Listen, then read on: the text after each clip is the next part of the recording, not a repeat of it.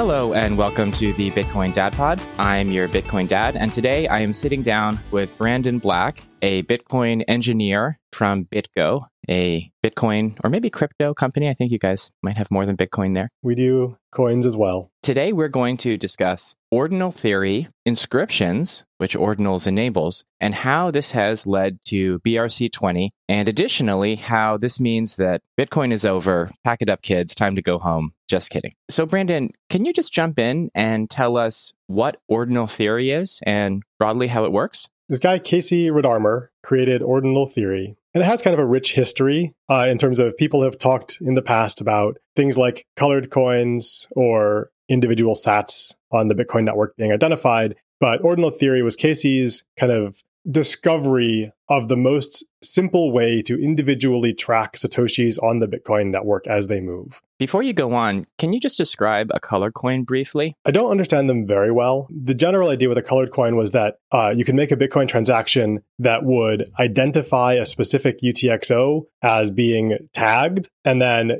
people with specific client software could read those tags and transfer them when spending a UTXO that had been previously tagged. So you're kind of applying a color to a UTXO, and then you could transfer that color to a different UTXO when spending the original one. But I don't know the technical details. I think that the analog metaphor imagine you're at a music festival, and when you go to buy a beer at the stand, instead of accepting cash, when you go into the festival, you trade cash for these coins, these tokens that only work inside the festival. And these tokens are actually just quarters, they're standard US currency but they've put a piece of tape on it. And now that quarter means it's a beer. So when you're at the festival, as in running the special client software, this quarter can have some special meaning. But when you leave, you can still put it in a washing machine, I think is, is one way to think about it. Yeah, exactly. So they have some additional value that's separate from the underlying thing. The Bitcoin network doesn't know about the coloring and the US Federal Reserve doesn't know about the tape on the coin. But yeah, in, in practice, in the festival or in the special client software, they have a special meaning. Now, I think when ordinals are described and you talk about how to track individual UTXOs, sometimes people get nervous and they're saying, wait, are you breaking Bitcoin fungibility again? That's bad, right? You shouldn't track individual UTXOs. But what does that mean in the context of ordinals? Yeah, it's a great question and it's important to talk about. With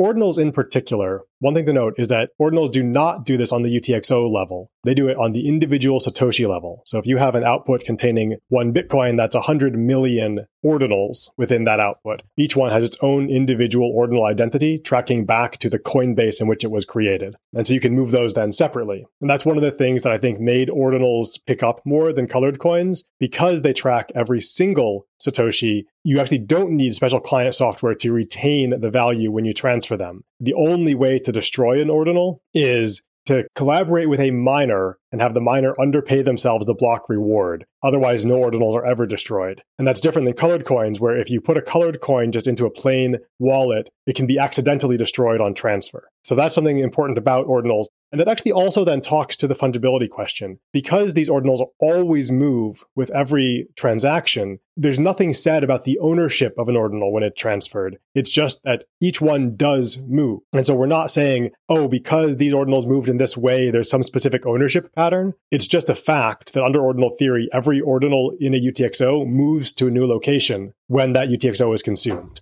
that new location could be owned by anybody, including potentially a miner. So there's no change to the fungibility properties of Bitcoin with this. And I guess what I was getting at is ordinal theory is just a lens to look at Bitcoin UTXOs and Satoshis. It's not like a way to do more surveillance on the chain. It's just a algorithm to look at the UTXO set and count backwards all of the Satoshis in it so that you create kind of an index that you can use to reference. Is that right? Exactly. It's just a way to look back at where Satoshis came from, essentially. And on the subject of UTXOs and how ordinals are every Satoshi in a UTXO, is that practical? Because Bitcoin transactions have a dust limit. There's a limit to how small you can make a Bitcoin transaction. So that doesn't really mean that if I have a UTXO with a thousand Satoshis in it, I can create a thousand ordinals from that, right? Aren't I constrained by the dust limit on the network? I mean, I like to be precise. So you have a thousand ordinals there. What you can't do is transfer each of those thousand ordinals easily to separate individual holders in order to do that, you'd have to do some really crazy splicing stuff where you you add funds to the UTXO to make it bigger, and then you carefully transfer out certain segments of it. So yeah, it's difficult to transfer just a single Satoshi.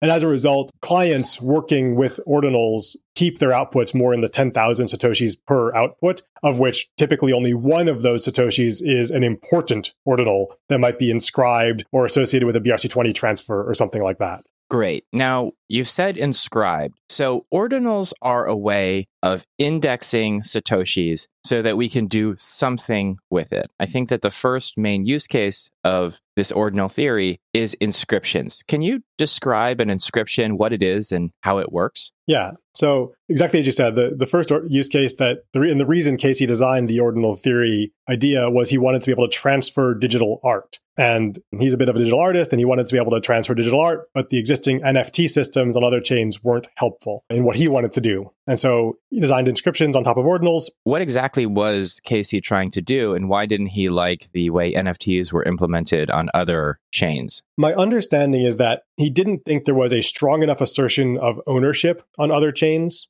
because the NFT platform is what holds the actual digital art, and the blockchain just holds a, a, reference to it from there. So the NFT platform goes down, like the common one is like OpenSea. If the OpenSea goes down, then the NFT that you supposedly owned can disappear spontaneously, or OpenSea can change the contents potentially of what displays when you access an NFT. And so Casey wanted to have a, a, stronger assertion of exactly what it is you own. And so he wanted a, a better system in that way. So he wanted to put the NFT on chain to have it actually embedded in the blockchain data. Is that right? Yeah, exactly. And so the way inscriptions work, much like ordinals, at least the transfer portion of inscriptions is based on the ordinal convention. What you add with inscriptions is if there is a specific type of script associated with a Bitcoin transaction, an input being spent in particular, the first Satoshi, the first ordinal in the input being spent with this special kind of script is considered to be inscribed with the contents of that script. In practice, what this means is that you create a special commitment transaction that commits to a script containing your inscription data, which might be an image or might be text or might be a PDF or even an HTML website. And when you spend that commitment, like spending P2SH on a regular Bitcoin transaction,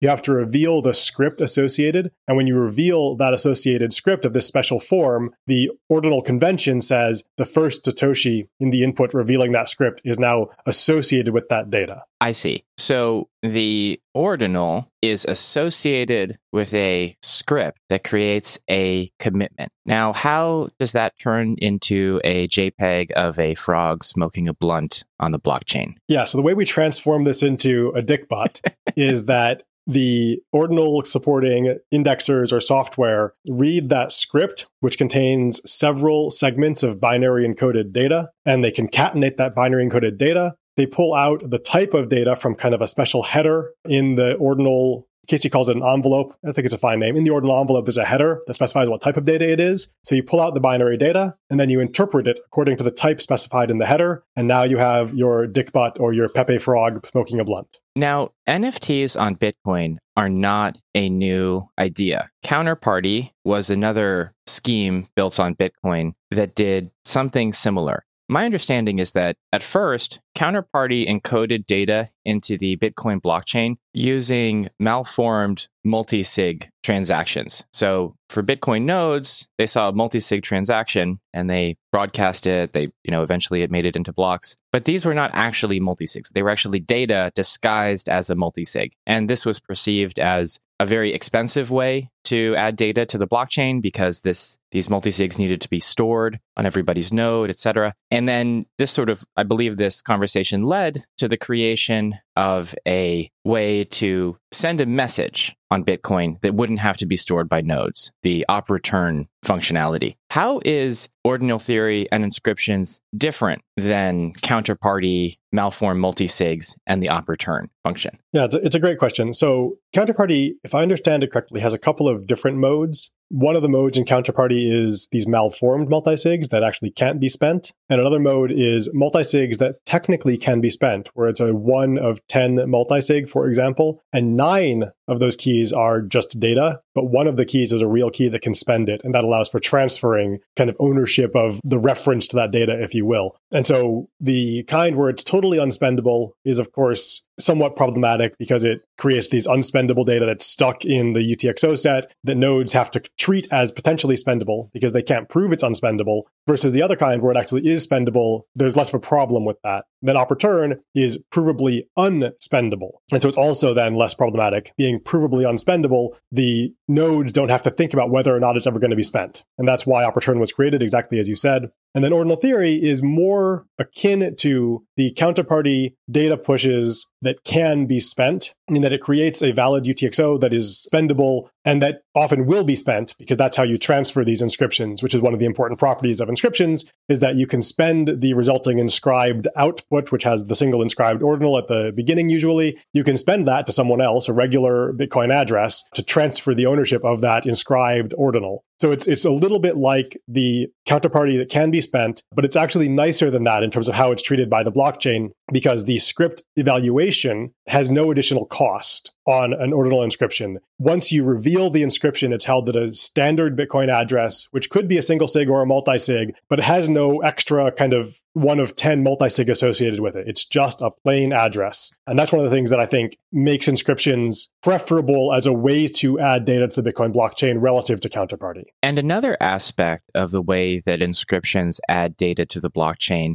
is the fact that this takes advantage of Taproot and TapScript. Why did Taproot enable this use case of adding arbitrary data? And was that expected? Was this how we thought Taproot would be used? Yeah, another good question. So there are two things that enable inscriptions. One came from SegWit and the other from Taproot. So kind of the last two soft forks to Bitcoin did combine to enable this this use of Bitcoin. So SegWit added a discount on witness data, which conceptually witness data is just the data that proves you have permission to spend some Bitcoin. And that's different from transaction data, which describes the way you are moving that Bitcoin. So witness data was given a discount for a few reasons, but one of which is that already in Bitcoin, we don't validate by default the proofs of permission to spend for data that is sufficiently deeply buried under proof of work. And therefore, witness data becomes less expensive to validate over time. So that's why we gave it a discount in SegWit. It also has a more esoteric property of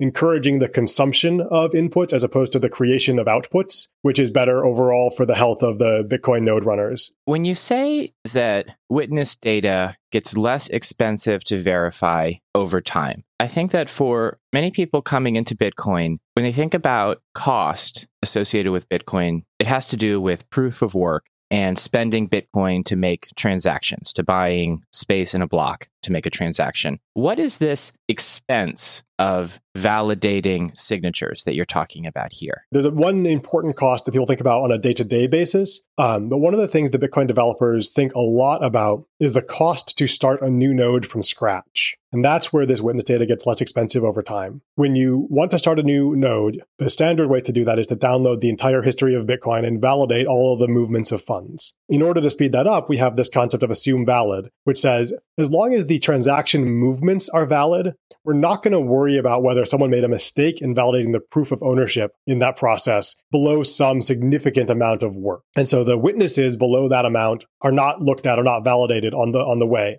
And those signature validations, these elliptic curve operations, ECDSA on the SECP 256K1 curve, can be quite expensive. We're talking milliseconds even on a fast desktop computer. And milliseconds may not seem like much, but of course, there are millions of Bitcoin transactions every year. And so it does start to add up to a lot of compute time to validate the blockchain. And that's what I mean when, the, when I say the witness data gets less expensive, because below the assumed valid height, we don't perform these elliptic curve operations to validate the signatures or the proofs of ownership for coins as they move. So Bitcoin developers are actually thinking about the compute resources necessary to bootstrap new Bitcoin nodes on the network. And because witness data is expensive to validate in terms of computer resources, this means that as you download a blockchain, if you're dealing with really old blocks, you don't actually need to validate all of these signatures because so many blocks have been built on top of that. So much proof of work has been built on top of that that if there was a bad signature in here, everything on top of it would be invalid. The whole system would be broken. And so, because you sort of know it's not, it's okay to kind of trust these old signatures. Do I have that right? Yeah, exactly. Because Bitcoin fundamentally is about that proof of work. As you kind of said, what we really care about is what the greatest work chain is, and that there's no inflation of the supply or lying about the supply or the movements of funds. It's actually less important that we know that the exact owner of the funds was indeed the person who initiated some movement of funds five years ago. What we need to know for sure is that the proof of work is valid and that the movements did not create any inflation or double spending in the supply. And do you know what the standard is for assume valid? How many blocks ago is it, or how many years? I think it's about one year they try to keep the assume valid height at, about one year ago. Now, you also said that SegWit incentivizes the destruction of UTXOs. Can you talk about what that means and why that might be important in a similar context to keeping the compute resources of running a Bitcoin node low? Absolutely. So before SegWit, there were two major ways to, to lock and spend Bitcoin, and those were pay to pub key hash and pay to script hash. With pay to pub key hash, there was a reasonable balance that the size of an output, creating a new coin in the Bitcoin network, was about 40 bytes, and the size of an input was about, I think it was 90 bytes, I think. So the inputs were more expensive, but only about double relative to the outputs with pay to pub key hash. But if you were to do multi-sig using pay to script hash, that difference became very large. And you would have, say, 40 bytes for an output, but you would have 300 bytes for an input. And this means that in many cases, it is much cheaper to accumulate many small UTXOs, small coins, rather than spending your coins and consolidating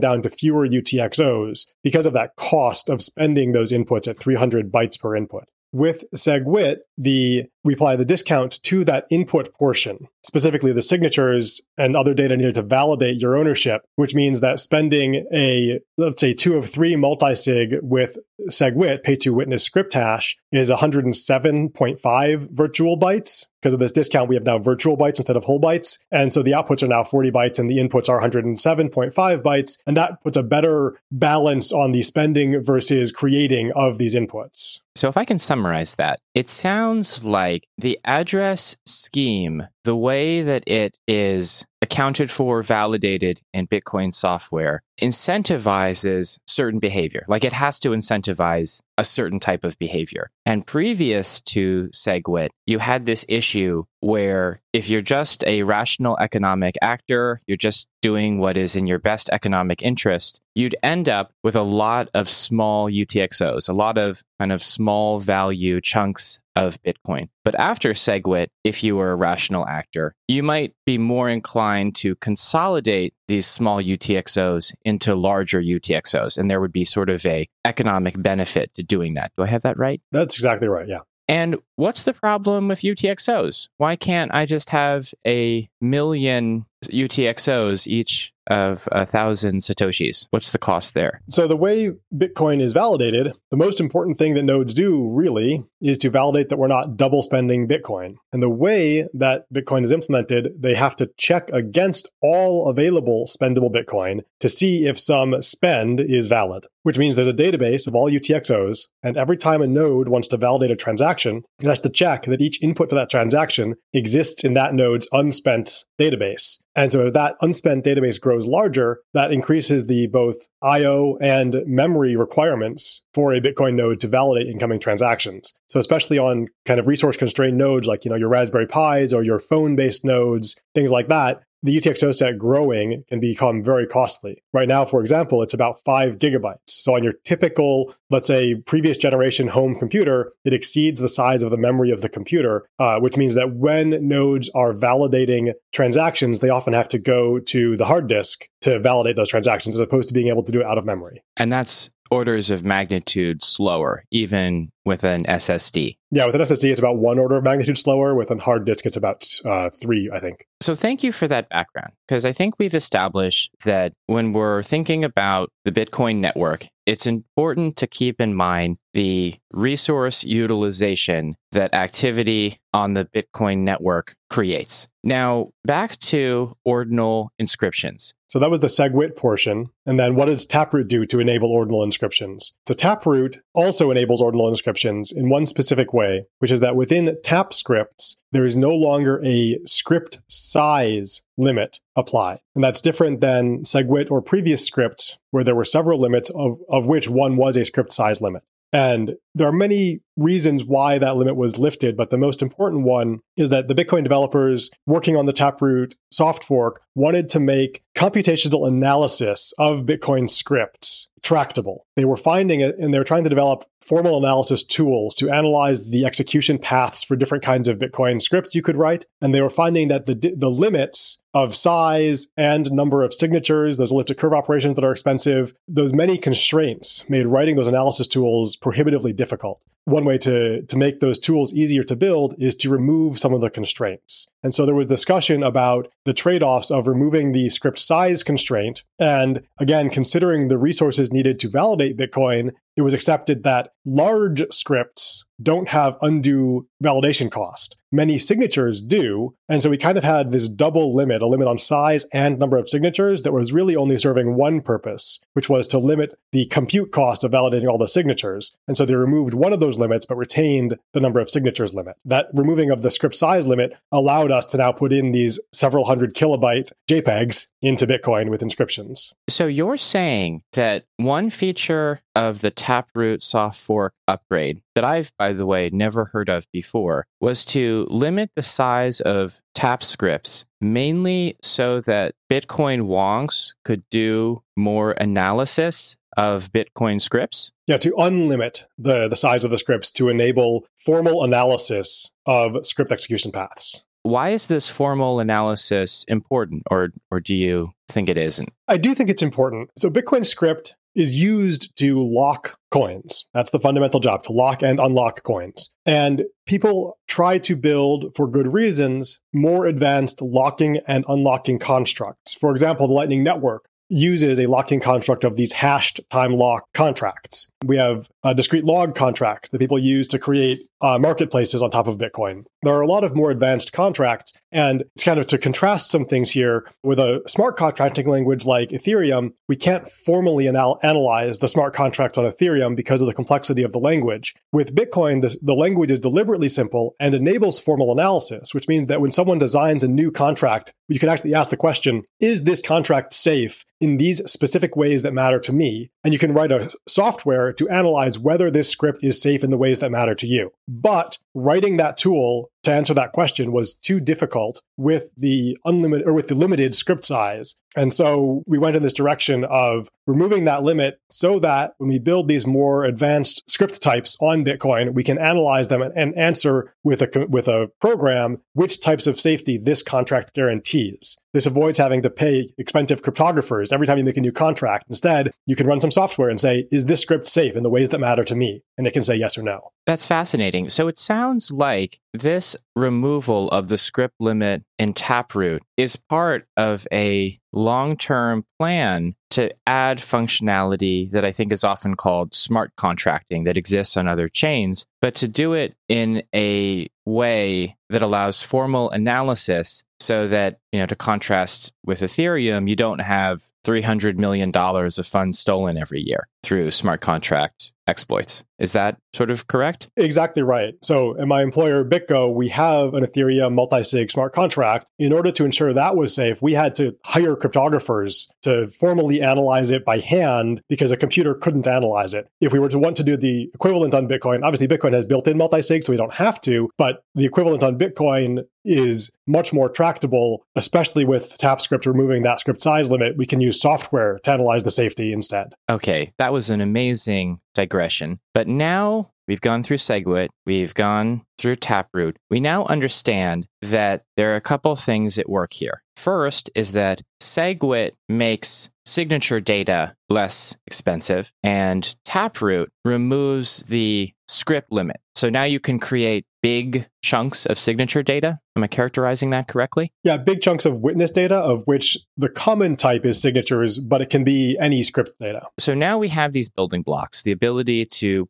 put big scripts into a cheap part of a Bitcoin block. Now what happens? Now we get to put dick butts and pepes on Bitcoin, and it's very silly. Okay. And I noticed that a few months ago, my bandwidth at home started to be, um, you know, sort of started to be constrained. This actually inspired me to start doing traffic shaping on my network, which I'd never had to do before. And I realized that suddenly my Bitcoin nodes were just consuming more bandwidth than I'd previously experienced. And I think that this is this began at the sort of inception of ordinals, and it sort of accelerated. And so my perception, just as a node user, was, gosh, this thing is using bandwidth, and blocks are you know, they, they were bigger for a while. But what you're telling me is that the way that ordinal inscriptions were designed, even though they end up sort of consuming bandwidth as they are, these transactions are shared between nodes, and they do end up consuming block space if you don't prune your node and you save the witness data, they're actually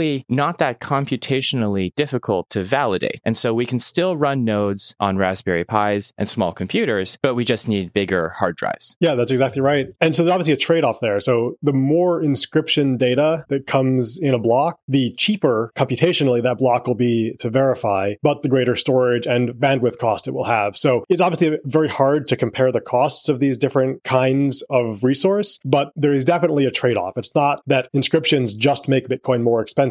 They make Bitcoin more storage and bandwidth expensive and less computationally expensive. I feel like this leads us to BRC 20 because when you when you say that ordinals make Bitcoin blocks less computationally expensive, immediately I think, well, why don't we replace the JPEG of a blunt with something else? Maybe a scaling solution, maybe another token or something. And now we can take advantage of this scheme to do something else. So, what is BRC20 and does it do this? I'll try to start without my opinion and say that BRC20 is an attempt to bring an ERC20 like token minting scheme to Bitcoin. So, on Ethereum, there's ERC20. It's a standardized way of building a smart contract that allows the holder of the smart contract admin keys to mint tokens and specify the parameters for that minting. And so BRC20 is an attempt to bring a similar concept to Bitcoin. And it does this by creating a specific set of JSON documents that you inscribe using, you know, your standard that we already discussed inscription envelope. You inscribe these JSON documents into Bitcoin, and then there's a convention about what these documents mean in terms of how tokens are created, the rules for those tokens, which token transformations are valid related to that token, for example, the supply limit. And so you can have then a BRC20 indexer that applies these conventional rules, another lens on top of a lens now. So we have the ordinals lens, the inscriptions lens, and now the BRC20 lens as a way to view the movements of tokens within Bitcoin via these BRC20 JSON inscriptions. So ERC20, in my understanding, was the standard that enabled the wave of altcoins in 2017 that kind of was the killer app of Ethereum because it was this very low effort way to create a speculative token and you could build it on top of Ethereum, an existing blockchain platform. So no one had to build new integrations to trade it or to sort of see it using their Ethereum wallets. And now that's on Bitcoin. It really doesn't seem kind of in keeping culturally with what people have done on Bitcoin because it seems like from the get go, an obviously sort of speculative, low effort sort of activity. Am I being too judgmental, or do you think that that's kind of in keeping with the history of Bitcoin and the kind of values that the Bitcoin developers have sort of espoused through their code? No, I think you're you're roughly in the right direction, and, and I, I particularly latched onto your your saying low effort, and that's exactly what BRC20 is. One of the things that is so interesting to me about BRC20 is that it's this JSON standard that's purely convention based, that as the rules for the transfers are convention, there's no double spend protections for these tokens within Bitcoin. There's double spend prevention only in the lens that's used to view them. Because Bitcoin does enforce double spends of, of UTXOs, the Bitcoin network kind of supports these lenses, but it does not create a hard double spend rule on these tokens, which is there's, I think, an important difference between BRC20 and ERC20. With ERC20, the smart contract rules are enforced by Ethereum. But with BRC20, the smart contract rules, or they're not even smart contracts, the dumb contract rules are only enforced by the viewers. So it's a convention based token standard as opposed to a uh, smart contract based token standard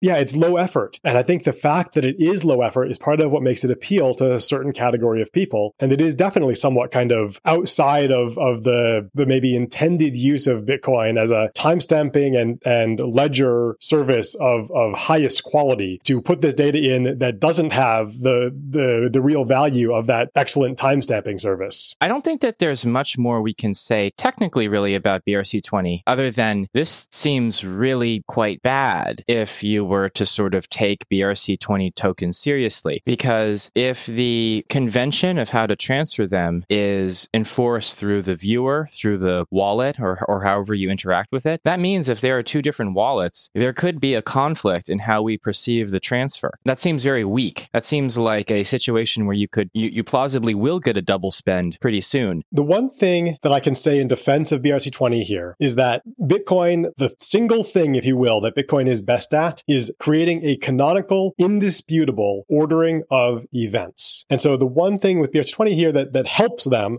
is that while there can be a dispute, they can reference the Bitcoin blockchain and know exactly which order things happened. And then within their community, they can say, based on that ordering, you know, holder A is the one who actually received those coins and the double spend to B must be invalid because within Bitcoin, there is a canonical sequence of those events. And so that's why it's like just barely a strong enough convention because they are using Bitcoin's single best attribute to enable their convention. I see. So let's maybe zoom out and think about the consequences of ordinals, ordinal inscriptions, and BRC 20. Because right now, the mempool on mempool.space, somehow I think that my mempool instance or my mempool.space instance was killed by the onslaught of transactions. So I'm using the public one. I'm seeing over 900 megabytes of transactions in the mempool and also a low priority fee rate of 100 184 sats per VByte, which is very high. I mean, that means that a standard transaction is going to cost somewhere around $7 to send. And I imagine that if you are managing a Lightning node right now, and if you didn't set an incredibly high fee rate, you're probably going to have trouble with force closed channels because your fee rate is likely to be under, you know, 100 sats per VByte. So this seems like this congestion could cause problems for use cases previous to ordinals, Lightning channels or, or regular Bitcoin transactions by raising the cost. Do you see that as an issue, or is this just part of the kind of natural evolution of Bitcoin fee markets and use cases? It's a short term issue and a long term benefit. These kinds of high fee events happen periodically in Bitcoin's history. They are a forcing function that make us improve the tools for whether it be second layers or fee management or to understand what tools might need to be built before the next time. And so right now, yes, it's painful. There are companies that have had to shut down that were doing lightning things. There are people in developing countries that can't use Bitcoin right now that were used to using it. And that's certainly kind of a, a right now bad thing, but it's really informing what we need to build for the future as well, because we know that Bitcoin as this ultimate time stamping service, there's going to be more demand than supply for the space on that amazing time stamping network. And how do we make best use of that limited resource? These kinds of call it congestion or just fee events help us know what that what that future looks like. Am I right in saying that the high fee environment of 2017 was a forcing function for Lightning network development? Absolutely. It was it was a forcing function for Lightning network development, for batching, for wider deployment of SegWit. Yeah, all, all kinds of things. And even the development of kind of off-chain cryptographic protocols like MuSig2 that Blockstream and, and crew have worked on. All of these things were informed by that fee event. Yeah. So I guess a long-term view is that because the Bitcoin layer one blockchain essentially doesn't scale, it's very easy to sort of hit the limit that causes fees to go parabolic. And every time that happens, we are incentivized to create another scaling technology or another way to avoid getting hurt in a high fee environment like this. So, looking forward, do you see the next Lightning or the next improvement to Lightning? Do you see the next scaling project or projects that are going to be raised up by this fee environment? Yeah, I, I see quite a few things happening. So, what, one thing that I want to jump to that is a little bit on the side, but it is related, is that BRC20 has this property of using many, many Bitcoin transactions in order to do its to do its thing. There are already other ways to do tokens on Bitcoin. Both RGB and Taro have working code that lets you do tokens on Bitcoin, and those tokens can be transferred over Lightning. And as a result, well, you may need to do some on-chain transactions with them from time to time. The overall cost to the network of doing Taro or RGB is much lower than BRC20. And so that jumps back to the thing you said about low effort around these, these meme coins, these token pumps. It's clear that what mattered the most in BRC20 happening here was the low effort nature and not the ability to do tokens on Bitcoin. Because the ability to do tokens on Bitcoin existed before BRC20. It just wasn't quite low effort enough. So that's one thing, which is that we already have a better way to do tokens that does scale with Bitcoin because they can be moved on Lightning. So I expect that if tokens remain important, which I don't think they will, but if they do, they will probably move off to these second layer scaling solutions over time. To get to the meat of your question, there are lots of new developments that could be pushed forward by this. One is this TBDXXX proposal by Burak, which is a, an alternative to the Lightning Network that has better properties, especially around the ability to go offline and manage your, your second layer funds without a constant connection and a constant online signer like Lightning. And that could certainly be something that in the future enables more people to operate with Bitcoin on the second layer and avoid these high fee uh, difficulties. Another thing that's been out there, obviously, there was the BIP 119 kind of debacle where Jeremy Rubin wanted to activate it on Bitcoin soon, but people felt like he was pushing it too hard and he got a lot of pushback as a result. But BIP 119 enables a feature called congestion control where you can commit to the future existence of some outputs without paying the full cost of creating them right now. And if we had CTV when this happened, exchanges could have switched to congestion control withdrawals and significantly reduced their cost right now while fees are so high. So I think there's a renewed interest in CTV congestion control as a way of managing environments like this. Because what we what we've seen, at least so far in Bitcoin's history, is that these events are periodic. And so we don't necessarily need right now tools to manage persistent high fees, but we definitely need tools to manage intermittent high fees. Interesting. Sorry, just to return to the concept of low effort. I've also had that thought when listening to developers talk about building tooling on top of layer twos or sidechains like Liquid. It sounds like there's a, so much functionality there. At the same time, why isn't there this activity happening? And my sense is that because complicated tools are complicated to use and this sort of explosive interest comes at a point when people can just sort of, you know, do it very easily. So do you think that things like Taro and Liquid would have more adoption if someone just created tooling that allowed people to sort of easily spin up their, their token there. And then you'd see this on top of those protocols. Or do you think that there's actually something kind of special about putting a token or putting a JPEG directly onto the Bitcoin blockchain that those protocols on Lightning or on a sidechain don't have? My answer is going to be yes. I think there is a subcategory of users of BRC20 for who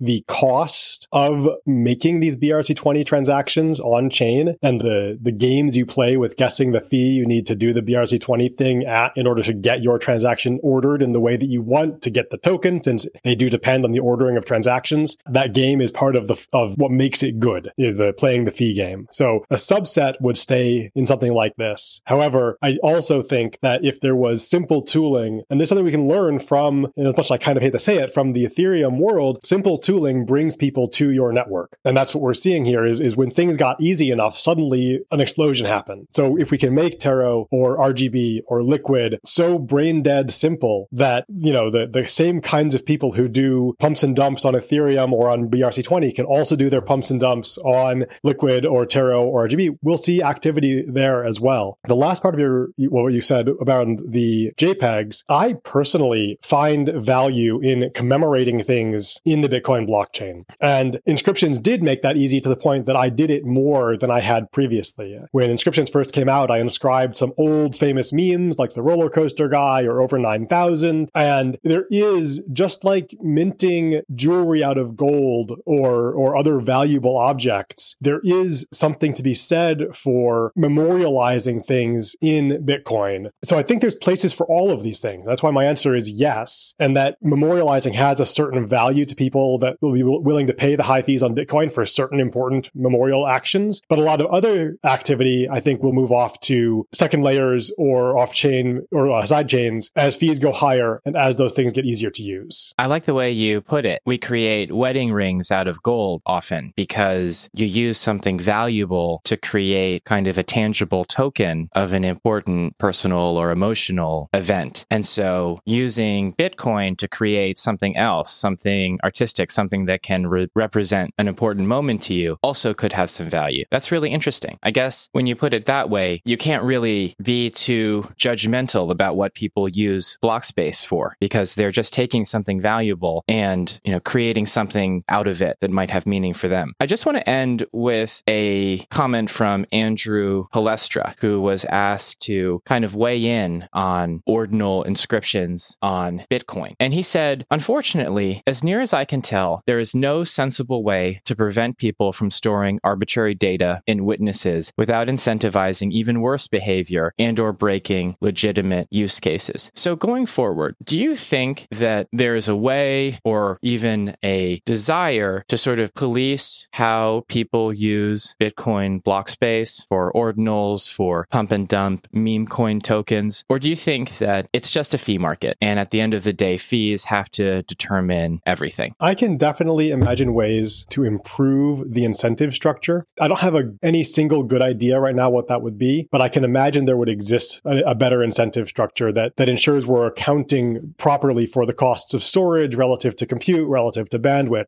But I also think that the existing set of of call it tuning knobs, the 4x SegWit discount, um, the existing script operations limit, um, even the existing block weight limit are reasonably good parameters to create the correct incentive structure for Bitcoin right now. And that's where we would be doing tuning. We wouldn't, I don't think, be doing some kind of a limit this kind of data versus that kind of data. We would be making sure that incentives are aligned relative to the real costs of what different activities have. BRC20 actually is having a very high cost right now. And so is there some wrong incentive that, that is being exploited, let's say, with BRC20? And interestingly, BRC20 doesn't even need the TapScript unlimited because they're small inscriptions. They would fit in SegWit sized scripts. So we, I don't know what the incentive change would be to disincentivize BRC20, but I wonder if we can adjust the incentives in the future to manage this kind of thing better. Thanks so much for taking the time to explain some of the technical implementation details and thinking behind ordinals, ordinal inscriptions, and BRC20. I think that a lot of people have been concerned about the effect that these activities have had on Bitcoin fees and the size of the Bitcoin blockchain. But speaking with you, my sense is that this is another spike in activity, another usage that was suddenly incentivized by a combination of technology, ease of use, and animal spirits, and that perhaps this too shall pass. Do you want to point our listeners to something about you, maybe your GitHub? Yeah, you can check me out on GitHub, Brandon Black on GitHub. I don't, I'm not super active in the open source GitHub stuff, but uh, I hope to be more so in the future. I also have heard that you are organizing the Seattle BitDevs meetup. That is very true. Right now, it's happening every last Thursday of the month and in Fitty Ridge. So hope you all join us. Thanks so much for your time, Brandon. Thank you.